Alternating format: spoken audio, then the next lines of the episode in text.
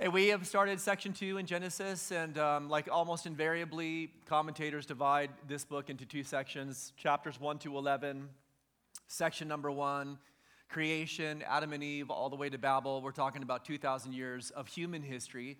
And then chapters 12 all the way to chapter 50 really is the second section, and we're talking about Abraham and Isaac and Jacob and Joseph, the patriarchs uh, you know, the institution of the promise that God gave to Abraham and the fulfillment ultimately through Isaac and Jacob. So, uh, we're talking today, we're going to start the life of Abraham, obviously, a significant person in the scripture to study.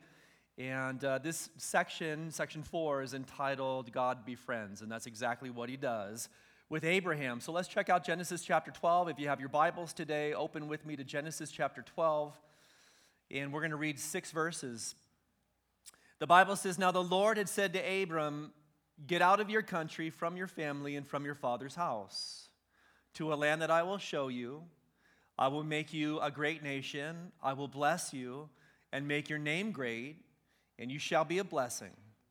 I will bless those who bless you, and will curse those who, cur- and I will curse him who curses you and in you all the families of the earth shall be blessed. You may want to not only highlight that whole promise, but especially underline that last promise. So, what did Abram do? So, Abram departed as the Lord had spoken to him, and Lot went with him. And Abr- Abram was a ripe 75 years old. Some of you are like, man, I'm, God can't use me, I'm too old. And Abram was 75 years, and some of you are like, man, you're, you guys, you old people, you're just too old for God to use. And Abram was 75 years old when he departed from Haran. Then Abram took Sarai his wife, and Lot his brother's son, and all their possessions that they had gathered, and the people whom they had acquired in Haran.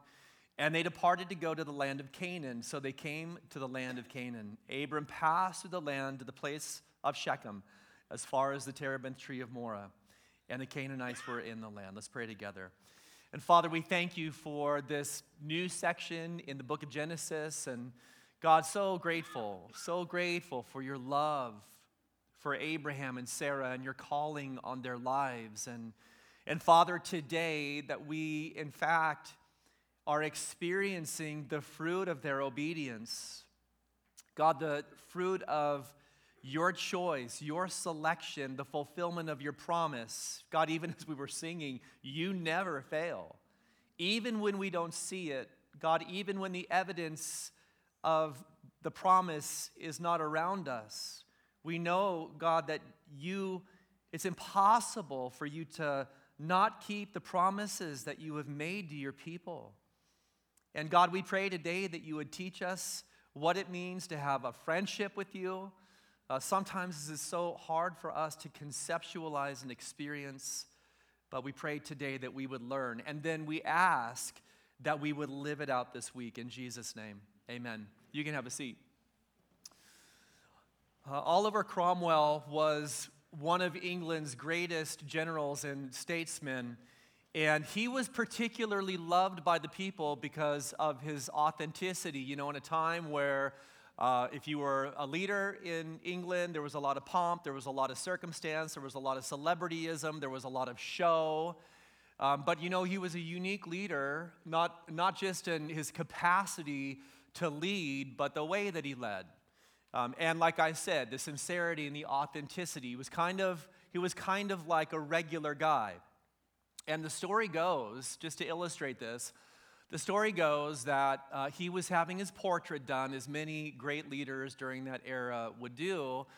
And as the uh, artist was just about to begin, he looked at him and he said, Listen, I want you to paint me as I am, warts and all. And, and I guess he had a lot of warts. So, and you know, uh, they didn't, they didn't airbrush at the time but, but, but basically the artist would, would do that. They would the rendering of the individual wasn't really uh, always the real thing. And so he said to the artist he said hey i want you to paint me warts and all and if you don't i will not pay a farthing for this painting. And so the story goes that the artist did that. Uh, and I appreciate that. I appreciate that, that authenticity. I, I, I appreciate, appreciate that sincerity And you know, I love one thing I love about the scriptures is when we're talking about the great figures of the Bible, the, you know, the Bible is honest. The Bible does portray the greatest characters, warts and all. Uh, and I'm thankful for that because, you know, as you see uh, inadequacy, as you see failure, as you see great figures of the Bible uh, faltering sometimes, man, it, it just is a reminder, not that you rejoice in other people's failures, but it's a reminder, man, if God can use that person, he can use me. And, you know, the Bible's faithful to do that in Abraham's life. And I think this is significant because, you know, Abraham is called the father of faith. And in fact, he's called the friend of God. And the way the scripture presents him, you know, isn't uh, airbrushed. It's not leaving out the inadequacies. He was the father of faith. He was the friend of God, even though he was a man who struggled greatly. Now, when I say the phrase friend of God, some of you might be skeptics in this uh, room, and you might be thinking, well, you know, God isn't a friend of anybody, especially the God of the Old Testament. The God of the Old Testament is capricious and angry. And you know, you cherry pick certain stories that kind of lead you to that conclusion. But the truth is this as we look at Genesis all the way to the book of Malachi, what we see over and over and over again is a God of love. There are not two gods in the canon of Scripture the God of the Old Testament and the God of the New Testament. There is one God, and He is the same yesterday, today, and forever. The, the, the same loving God that we love in the New Testament is the, the God of Abraham, Isaac, and Jacob. He was the one who created a relationship with Adam and Eve, and the Bible says, walked with them in the cool of the garden. He is the same God that instituted the rainbow as a covenant of mercy over all of humanity. He is the same God that cared for Hagar when she had been cast out and marginalized uh, by Abraham and by Sarah. He is the same God that showed kindness to Rahab the prostitute. He is the same God that showed mercy to Nineveh at the preaching of Jonah. He is the same God that heard the cries of Israel and delivered them from the Egyptians. And he is the same God that called Abraham his friend. Abraham was selected not just to be a tool that God would use, but Abraham was selected because he was a heart that was loved by the Lord. And you know, I've, I've mentioned the importance of covenant in the scriptures, and, and I've talked to you about the purpose of covenant to restore what was lost in Eden. That ultimately the plan of God was that we were to be image bearers, that we were to have relationship with God. And as God institutes, you know, this is an, amazing chapter, chapter 12 this relationship that was instituted. It wasn't just that God wanted to use Abraham's life as a tool, God was restoring something. He was restoring intimacy. He was restoring what was intended in Eden that his people would be image bearers. And just as Adam and Eve walked with God, so also Abraham and Sarah would learn the same and they would do so as friends of God. You know, I think friendship is, and I know you'll agree with me today, but I think friendship is one of the most basic human needs. And I want to say to you today that that need is most deeply met in a relationship with God. All of us need companionship. And I'm not, I'm not just talking about somebody that's in close proximity. This is not just a, a statement of geography. I'm talking about intimate relationship. We've been created to have relationships and friendships with one another. And you know, Christmas this season, uh, you know, I, I love it. I've, I've, mentioned that to you before. I think it's beautiful. I think there are so many reasons why it's beautiful. Uh, one reason is that you can spend time with family and friends. Uh, and, and yet, the truth is, for some of us, we don't have that. We might not have family members. Uh, we may not have friends. We may be struggling with loss. Uh, and it's in those moments where we're struggling with loss or the absence of human connection that we can learn that the most important relationship, our relationship with God, is in fact what meets that need in the deepest way. Have you experienced that before?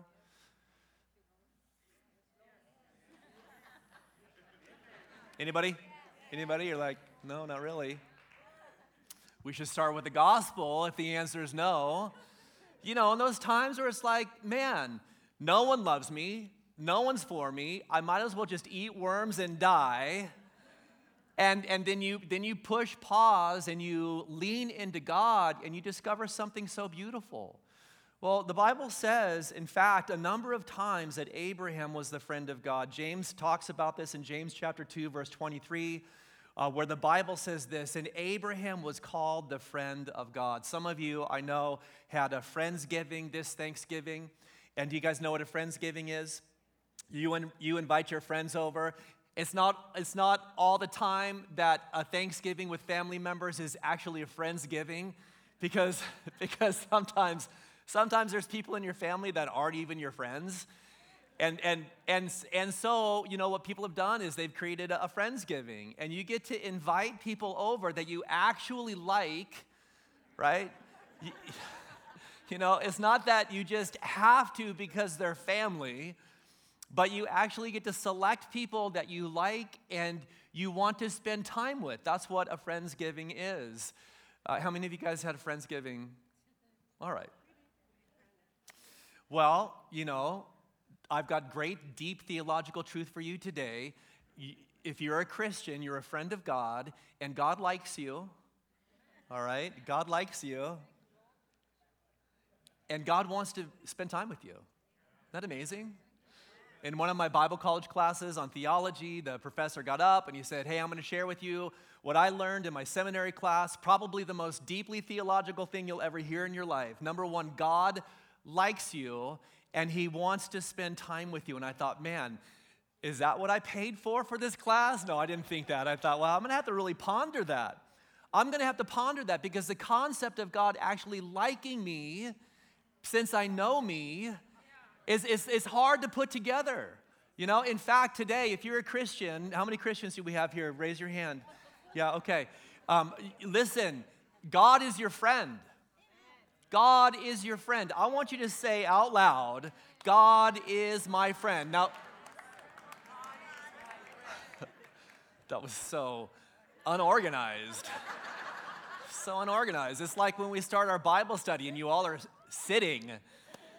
Hey, let's, let's try it again. Uh, on three, I want you to say this God is my friend. Ready? One, two, three. How did that feel? Good. Good? Did it feel good? So, how many of you would say, hey, man, that felt really good? Raise your hand. Okay, now I just want honesty today. Uh, how many of you were like, it felt good, but it felt weird? Anybody? Anybody? Anybody? Like, be honest. All right, we're gonna, I'm going to talk about this in a minute, but conceptually, this is something that I've had to really work through myself. Because, and i will I'll, I'll detail this out later, but for me, it's been, it's been a process. It's been a process because, you know, sometimes we have this view, rightly so, of the glory of God and the magnificence of God and the otherworldliness of God and the supremacy of God and the holiness of God and the righteousness of God. And we think, man, we think all of that and, and He can be my friend. Now, that's a hard thing sometimes to put together. This is what we learn about Abraham's journey with God uh, and the friendship that God developed with him. And I just want to read verses 1 to 3 again. They're so important. Look, I, some of the most important verses in all of the Bible. And everything that you read in Genesis chapter 12 ties all the way to the end of the book of Revelation. All the way to the end. This, this is part of the scarlet thread of redemption that we see throughout every book of, uh, of the canon of Scripture.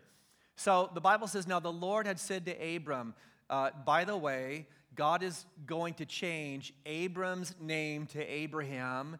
And for the sake of simplicity, I'm going to call him Abraham. Now, I know, like I said last week, there's some highly technical scholars in this room who will say, Pastor, you know, technically you can't call him Abraham yet because God hadn't changed his name. So I know. I know. Be at peace. Be at peace today. I understand that. But for the sake of simplicity, all right? And Sarai's name was changed to Sarah. He says, Get out of your country, from your family, and from your, not, no Thanksgiving anymore. That's what he's saying. And from your father's house to a land that I will show you. I will make you a great nation. I will bless you and make your name great. And you shall be a blessing. Notice that I will bless you and you shall be a blessing. Those two things are always tied together. I will bless those who bless you, I will curse him who curses you, and in you all the families of the earth shall be blessed. Now, listen, as we look at God's relationship with Abraham, there's a lot embedded in this, I know, and we'll, we'll, we'll talk about as many details as we can. With respect to his friendship with Abraham, the first thing we learn is that friendship with God is gracious and personal. Friendship with God is gracious and personal. Think about Abraham's situation. You know, think about the context that he was living in. Abraham was a deeply superstitious individual. He wor- worshiped a pantheon of false gods. And there was a hierarchy among these gods. In fact, we know this from archaeology and history that in that culture, the Chaldean culture at the time, the chief god among all of the gods was named Sin, which probably was really appropriate not only were you in sin when you, worship, when you were worshiping sin, but sin was actually the name of, of the deity. And so Abraham, without a doubt, was part of this polytheistic religious system, and he was actually worshiping a false God. There is no indicator, there is no indicator whatsoever that, that before God speaks here to Abraham, that he had some inclination uh, towards monotheism. That for sure is not the case. Now, I don't want to get sidetracked this morning, but you know, um, some people say, people who believe in, um, in evolution, as they look at theism, they say, well, you know, monotheism ultimately was where uh, man landed. Man was initially, initially polytheistic, and then over the course of time, you know, as religions began to develop, uh, humanity, for social reasons, developed monotheism. That is not the case right? Humanity, we know, starts with monotheism, drifts into polytheism, and then it takes objective revelation from God, outside revelation from God, to get humanity back on track. And that's exactly what God does with Abraham. I mean, there is no reason, there's no deserving reason in Abraham's life for God to select him and choose him. It's not as if, you know, Abraham had dotted his I's and tossed, crossed his T's in some religious sense. And so God looked down and said, hey, there's a really good guy. And, you know, in the midst of polytheism, he's, he's leaning towards me. No, that was not the case. There was no reason for God to choose Abraham. In fact, some of you are thinking, well, gee, yeah, I mean, I, I, I, hear that and I think, why did God choose Abraham? And my question for you is, why did God choose you? Right? Don't give Abraham a hard time, give yourself a hard time. And, and the truth is this only God knows. Only God knows. I mean, for sure, we know it's for His glory. And one day when we're in heaven, all things will be much clearer. But what does God do? God chooses Abraham, God speaks to Abraham, God gives command to Abraham a command to leave his family, a command to leave his land, and to trust him. Now, I just want you to think about the context of Abraham's life. The guy's 75 years old when he gets the command to leave his family and his land. His wife is in her mid 60s. They've lived in the same place their whole life. They build relationships. I mean, Abram, it would seem, was a wealthy individual at this point. Of course, we know that God continued to bless him, but there was a, a life that had been built in this land. And, and what does he do? He gets the command of God, he chooses to obey. I wonder what that would have looked like when Abraham tried to explain that to his friends, you know? They, he's starting to pack up, and his friends come over. He's wrapping up the tents, and they say, Hey, man, what are you doing? He's like, Well, I'm moving. And they said, Well, where are you moving to? He's like, Well, I don't know. I'm not sure.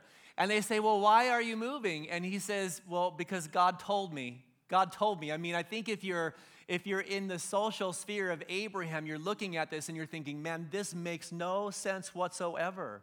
But there was a choice that Abraham made, and the choice was to walk by faith.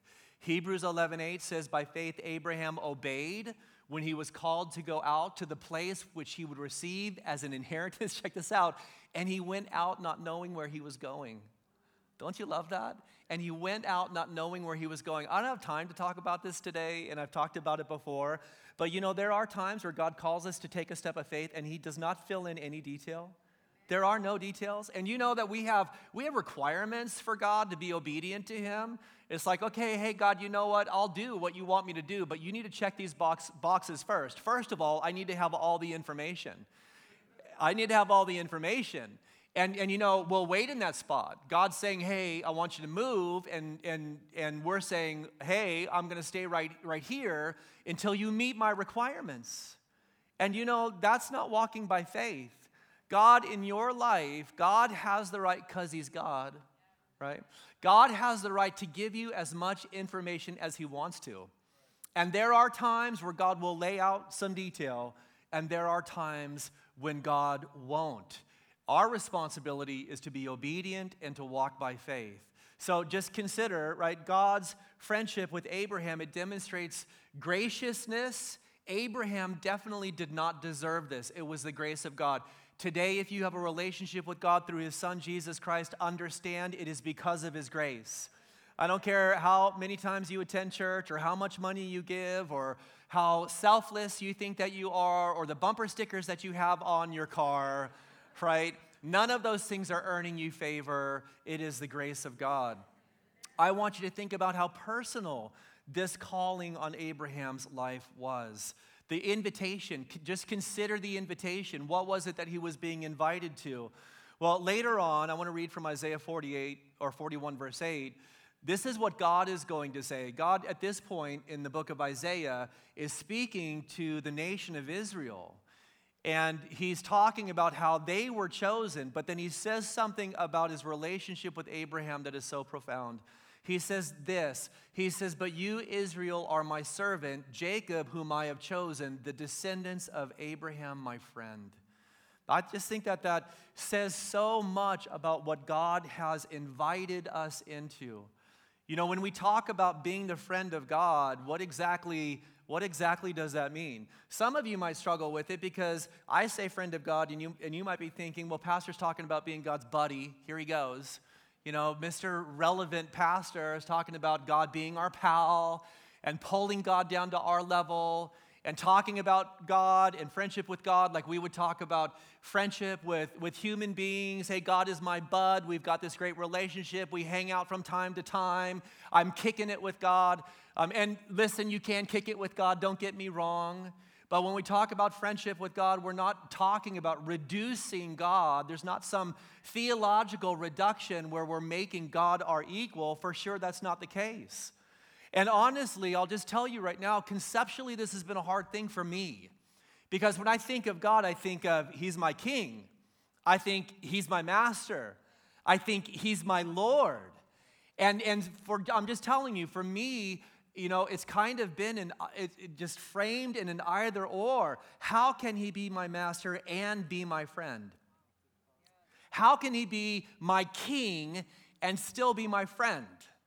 How can He be the Lord of all the universe, you know, the, the incomparable one, and still be my friend. And I'll tell you, He is. It's not king or friend, it's not Lord or friend, it's not master or friend. It is, it is and. It is and. This is the beauty of the relationship that God has invited us into. What does it mean to be a friend of God? It means this it means to intimately know Him. When we talk about friendship with God, it means that we have the opportunity to intimately know Him, to know His eternal purposes, and to join Him in their fulfillment. That's what friendship with God, when you said before we, right as we were starting the service, hey, say this, God is my friend this biblically is what that means that God has invited you into an intimate relationship where you can know Him and experience Him, where He has divulged to you His eternal purposes. And in addition to that, not just to know what He's up to, like God doesn't just want you to know the details of what He's doing, He's inviting you to be part of their fulfillment. And you see that in this, you see that clearly in this promise and this calling that he had on Abraham's life, every single one of those things. And in addition to that, this is precisely what Jesus said to his disciples. You remember in the upper room, this was just hours before the Garden of Gethsemane and his crucifixion. um, in his final moments, as, as they had just celebrated the uh, Passover meal together, he said this in John 15 15 No longer do I call you servants, for a servant does not know what his master is doing, but I have called you friends. For all things that I heard from my Father, I've made known to you. He called them to an intimate relationship. He called them to understand the Father's eternal purposes, and then he invited them to be a part of their fulfillment. The prayer, so let me just say this before I tell you what the prayer is this week. Um, the gospel is an invitation to friendship with God. If you've never put your trust and faith in Jesus Christ, when you do, when you have the opportunity to say, Jesus, I believe, I'm putting my trust and faith in you. I've sinned against God, and I see that. I'm turning away from my sin, and I'm trusting that you died on the cross for me, that you paid a penalty that I deserve to pay for my sins, but I could never pay, and that you rose from the dead and that you ascended to the right hand. When you, when you take that step of faith and trust in Christ, what God gives you, He gives you many things, but one thing He gives you is a friendship with Him. Today, I want to encourage you that throughout this week, you should take a step of faith and pray God, help me to know what it means to be your friend and help me to learn to enjoy it. That's what I did this last week. I'm like, God, you know, I got a, I got a lot of growth in this area. And so I pray that you show me what friendship with you really means and then teach me to enjoy it. Friendship with God is personal and gracious. Um, the second thing I think that we learn from Abraham is this friendship with God means that God makes promises that he keeps. Friendship with God means that he makes promises that he keeps. Now, um, typically, my approach to this portion of Scripture is to go through every one of these promises and kind of lay them out. Uh, obviously, we're not doing that today, but if I were to do that, I would go through the promises like this He promised to Abraham a land, he promised to Abraham a nation. He promised to Abraham a name. He promised to Abraham protection. And he promised that through Abraham would come the greatest revolution. And all of those are significant. Let me just say that God faithfully fulfilled every one of those promises to Abraham, his friend. God gave him a land. And we know that that promise remains today because we've seen the Jewish people regathered to their homeland. We see that there is a nation. We see that Abram's name is, has been blessed. We'll talk about that in just a second. We know that the, the divine protection over Abraham and his people remains until this day. And we know that through Abraham's line came the greatest revolution the world has ever known. Isaiah chapter 9, verse 6 For unto us a child is born, unto us a son is given and the government will be upon his shoulder, and his name will be called Wonderful Counselor, Mighty God, Everlasting Father, Prince, Prince of Peace, right? And through you, all the nations of the earth will be blessed. In other words, Abraham, through your seed, I'm going to bring the real revolution. Some of you are like, hey, yeah, I'm a part of a cultural revolution and I'm engaged in this social issue. No, if you want to be a part of a real revolution, put your faith in Christ and preach the kingdom of God. That is the real revolution that God brought through Abraham's life. There were promises that God gave to Abraham, and just like we see in Abraham's life, let me just remind you God does not make promises that he won't keep to you. God does not make promises that he won't keep. Now, now listen, as we consider Abraham's life, we know that there was a lot that Abraham didn't see. Abraham saw uh, a partial fulfillment in the giving of uh, Isaac, that supernatural, miraculous birth when he was 100 years old. Imagine that. He had to wait 25 years for the fulfillment of that promise. There was a long period of time where Abraham had to learn to wait. He had to learn to trust in God. He, the Bible says he learned to endure patiently. You know, I think that this is something that God teaches all of us. You know, there are promises that God gives to us. God doesn't give us promises that He Himself won't keep. Oftentimes, though, we only see a partial fulfillment, and then sometimes that fulfillment or the piece of the ful- fulfillment comes with a lot of waiting. You know, how many of you like to wait while God fulfills his promise to you?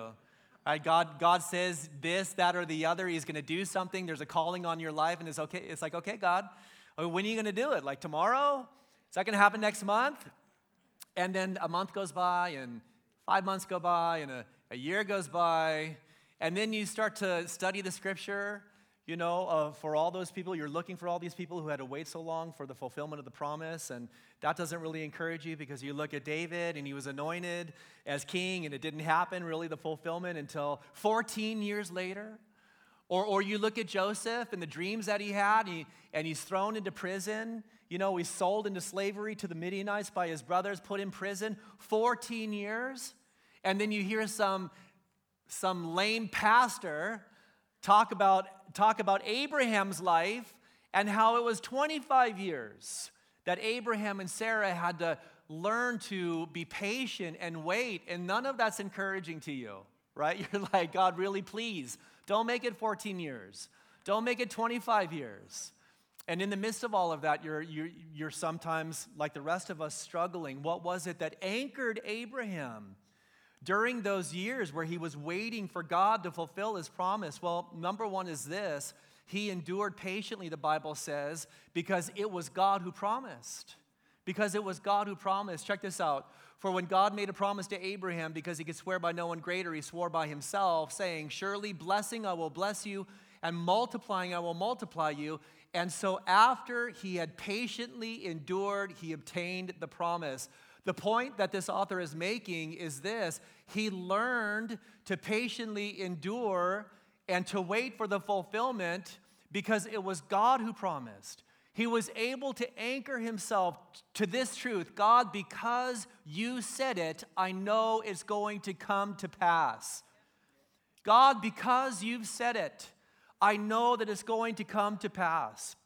Listen, we'll apply in just a second. The second thing he learned to do the second thing he learned to do, I mean, all of this learning that when God makes promises, he keeps them. The second thing he learned to do was to give God glory before the answer came. He learned to give God glory before the answer came. It was 25 years of ups and downs. 25 years of God, really? I don't have a son. Eliezer is my servant. Is this, is this how it's going to roll, God? Genesis chapter 15. We'll talk about that later. I'm not saying, you know, warts and all, right? We know that there were moments that Abraham struggled. But fundamentally, he anchored himself to the fact that God was the one who had made the promise, and he anchored himself to the reality that God is not only willing, but God is able. He anchored himself to the reality that he who made the promise was also able to perform. Look, Abraham had every reason. Can you think of something more like difficult than wanting to have a child, having a promise from God, not being able to go through the process, getting to the point where you're 100 years old. Look, the issue isn't just infertility. I don't want to go into biology with you today, but we're talking about like God waited until it was literally a, a physical impossibility. And then what did God do? What did God do? He had to, Abraham and Sarah had to anchor themselves to something. And it, it wasn't going to be medicine or technology or advancements in science. It wasn't going to be their own abilities or circumstances just working out or timing or something like that. They had to anchor themselves to this God, you not only promise, but you're able to perform. Check this out. He did not waver at the promise of God through unbelief, but was strengthened in faith, giving glory to God, there it is, and being fully convinced right? There's a decision that was made, being fully convinced that what he had promised, he was also able to perform.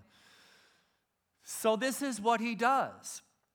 As the promise is yet to be fulfilled, in that moment of weakness and difficulty, he anchors himself to two things. Number one, God, you said it, and if you said it, I know you're going to do it. Number two, because you said it, I also know circumstances don't matter, situations don't matter, human capacity and ability doesn't matter, my own personal resources don't matter. You are the one who promised, and you are able to perform. So, this is what I'm choosing to do. I'm going to be patient. I'm going to trust you.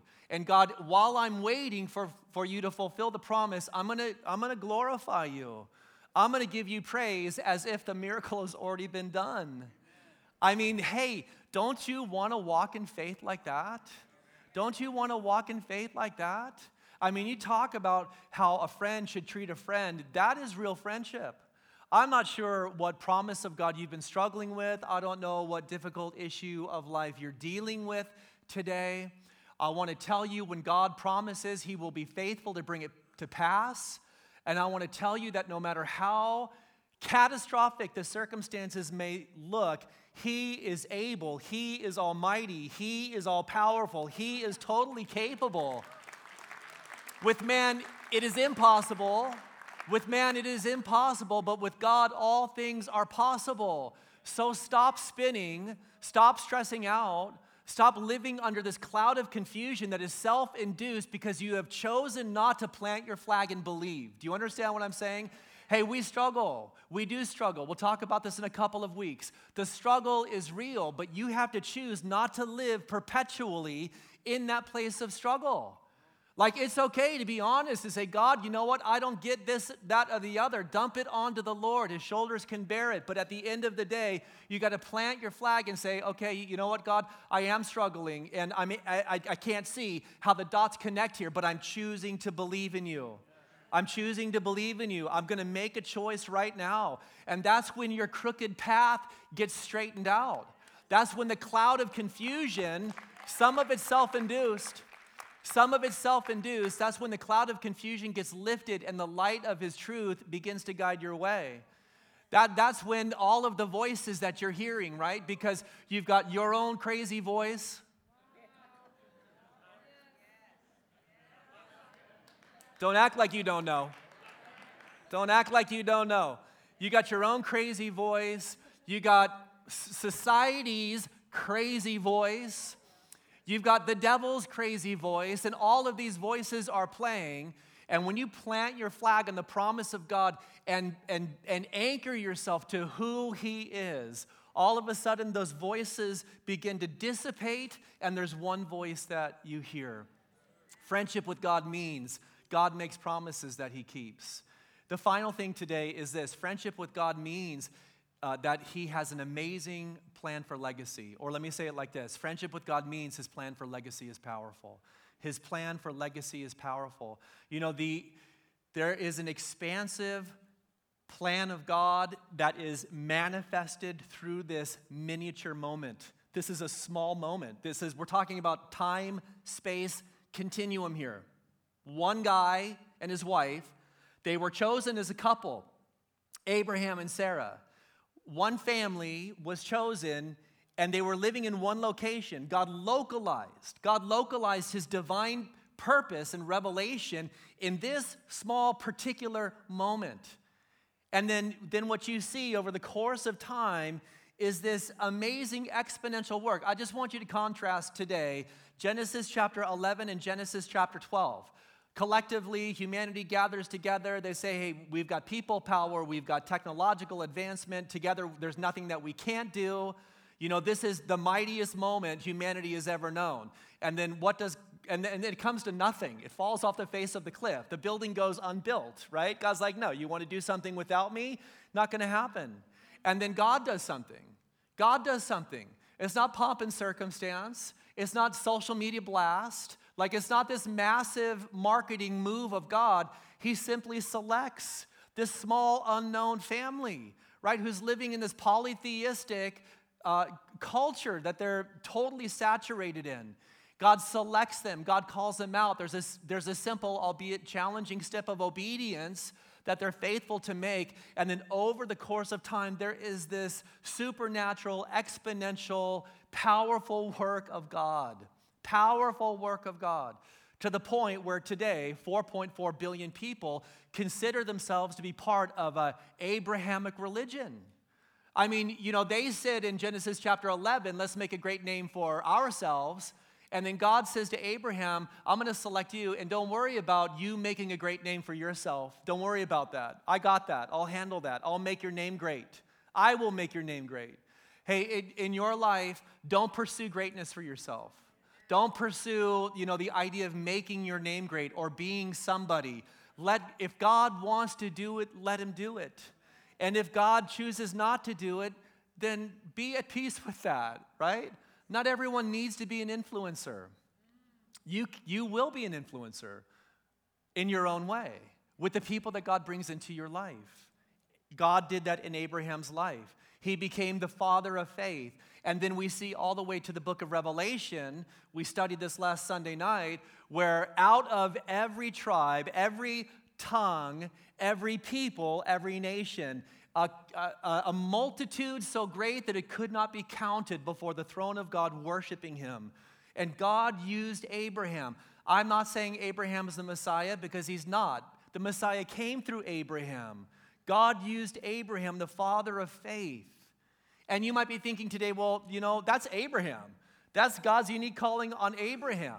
And I say, yeah, you're right. You know, God had a unique promise, a series of promises that He made that He was going to give him a land, that He was going to give him a nation, that He was going to make His name great, that there would be divine protection, that ultimately the greatest revolution the world would ever know would come through Abraham. Those were specific promises. And so, while that's true, the one thing that doesn't change is God. God is God. And God wants to use your life for amazing things. You know, I said this earlier friendship with God means being a part of fulfilling His purposes, and you never know what God might do through your life. You never know what God might do for your life. Some of you are like, well, God can't use me. You know, I'm not, I'm not charismatic. I don't have a great personality. I don't have strong leadership gifts. You know, I don't really, I, I don't really see clearly what the purpose of plan, purpose and plan uh, that God has for my life is. And I say to you, stop looking at yourself and stop limiting God and let God be God.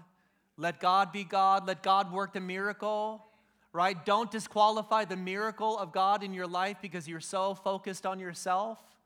Pastor, I, well, I would love to be used like that. Well, what steps of faith are you taking? Well, you know, I'm not. Stop with the I'm not and start with the He is, right? He is. Start changing the way that you talk, and you'll begin to experience the great things that God desires to do, and you never know how He might use you. Can I illustrate this? Pretty please, can I? This is, this is just so good. I love this. Check this out. You got to pay close attention. A Sunday school teacher named Edward Kimball won a shoe store clerk to Jesus. That shoe store clerk was named D.L. Moody. He was one of the greatest American evangelists. D.L. Moody traveled to England and awakened the heart of a young pastor named F.B. Meyer. F.B. Meyer became one of the great Bible expositors of the 19th century. He came to the U.S. and preached on college campuses and was used to convert a student to Christ. His name was Wilbur Chapman. Wilbur Chapman attended one of Moody's meetings in Chicago and became D.L. Moody's co worker. Chapman employed an ex baseball player as an assistant. His name was Billy Sunday.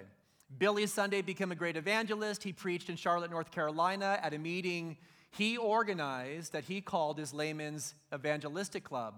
This club invited an evangelist to Charlotte. His name was Mordecai Ham. Mordecai Ham preached in the tent meeting and led a young man to Christ. His name was Billy Graham. So, I just, it's just good. It's just good. I just I just want you to think about this, right? I want you to think about this today. You have a Sunday school teacher. No one knows his name.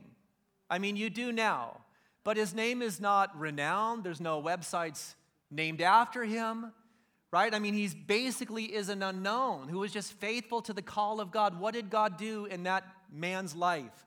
I mean, you just see the connection here, right? He is faithful to the gospel. D.L. Moody gets saved. F.B. Meyer gets touched. Wilbur Chapman gets saved. Billy Sunday engages in evangelism. Mordecai Ham preaches and ultimately leads Billy Graham to Jesus Christ.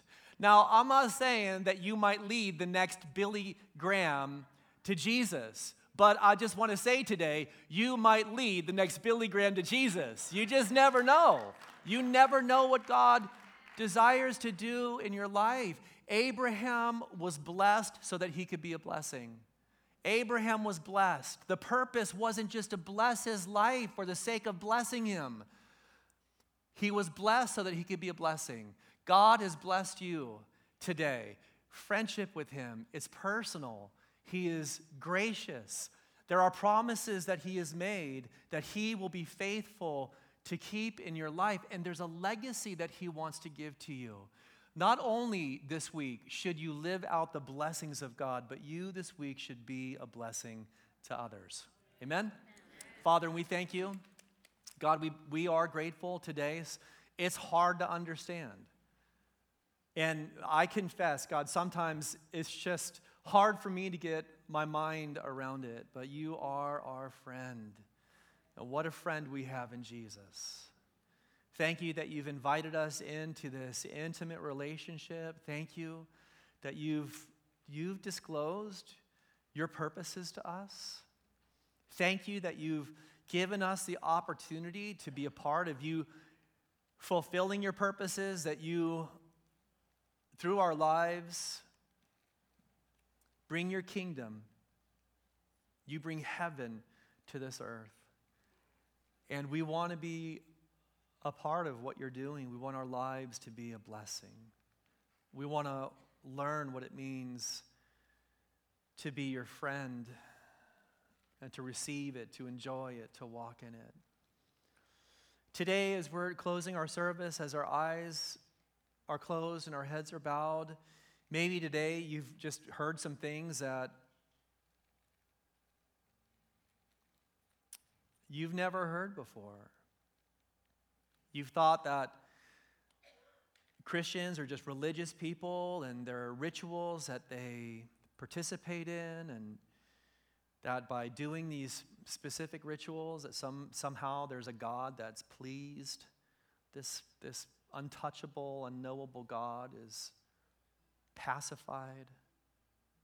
That's just not the message of the bible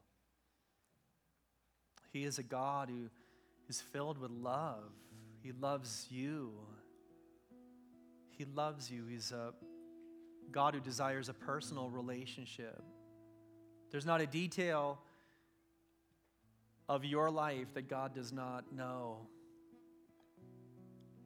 And there's an invitation today to you to, to come to Him and to step into this beautiful relationship. And, you know, He's so good. He's so good. Today, if He's speaking to you, understand that He knows the good things and He knows the bad things. God's knowledge of you is comprehensive. and the bad things in your life don't disqualify you from coming. They're a reason to come to Him. They're a reason. They should compel you to come to Him for forgiveness, to come to Him for His mercy, to come and have that need in your heart, that, that empty place that nothing can fill, nothing is seen to satisfy to come to Him so He can meet that need. He's the only one who can. Look, He, he created you with that need, but that need can only be, be fulfilled by Him. Today, that, that the hopelessness and the, the despair, maybe today, the, the voices that are crowding your heart and mind that have just been so discouraging and frustrating. Today, He wants to free you from that, and He wants to bring you hope. He wants you to hear His voice. He wants a, the cloud of confusion to be lifted. He wants to give you peace. If you just put your trust and faith in Jesus, His Son, it's the first step in your relationship with God. And so today, if this is you and you just would say as God is speaking to you that, that you want to take that step of faith and trust in Christ, begin that relationship with God, receive the invitation to friendship with God. Let God work that new beginning in your life this morning. If this is you, I want to pray for you. Would you raise your hand today if you want to take that step of faith and trust in Christ? Just stretch your hand up high. God bless you. Thank you. The center here in the back, over here on my right. Thank you so much. Right here in the front. Anybody else? Just let Him. Let Him do that work. There's not a, a bunch of hoops for you to jump through today. There's only one thing that's required, and that's faith in Christ, the Son of God. Anybody else? Today, if you're a believer and you know you've maybe been struggling in your relationship with God and you just need God to refresh you and maybe draw you into that deep friendship that we've we've talked about today, maybe you've been going through the motions and it's just it, it's just been a bad or difficult season in your relationship with Lord, the Lord, and you need that revived today, Christian. You, if you need to rededicate your life to Christ, would you raise your hand? God bless you. Thank you. Awesome. I see your hand too. Thank you. All right, you can put your hands down. And Father, we thank you today. God, we're so grateful for the work of your Spirit in this place and how you love people. God, you love these hearts. We pray, God, that, that they would take a step of faith and be bold like Abraham was. God, you're maybe calling them out of a, a lifestyle or out of a sin. And, and God, they don't totally know what you have prepared and planned, but God, we pray that they would, with great boldness, take this step of faith and anticipate your good work. Right where you're sitting today, I want to lead you in a very simple prayer. This prayer um, may be the first time you've ever prayed. And as you confess your sin, the Bible says all of us have sinned and fallen short of God's glory. As you confess your sin and turn away from it and trust in Christ, trust in the sacrifice that Jesus made on the cross and his resurrection, the Bible says that you'll be forgiven of your sins. You'll become a friend of God. You'll be given the gift of everlasting life and, and many, many amazing promises. And so, right where you're sitting today, I want you to follow me in this prayer. God, today, I give you my life. And God, it's true. I've sinned against you. I'm turning away from my sin. And I'm turning in faith to Jesus. I believe in the gospel. I receive your forgiveness. I can say today that God is my friend. Fill me with your spirit in Jesus' name. Amen.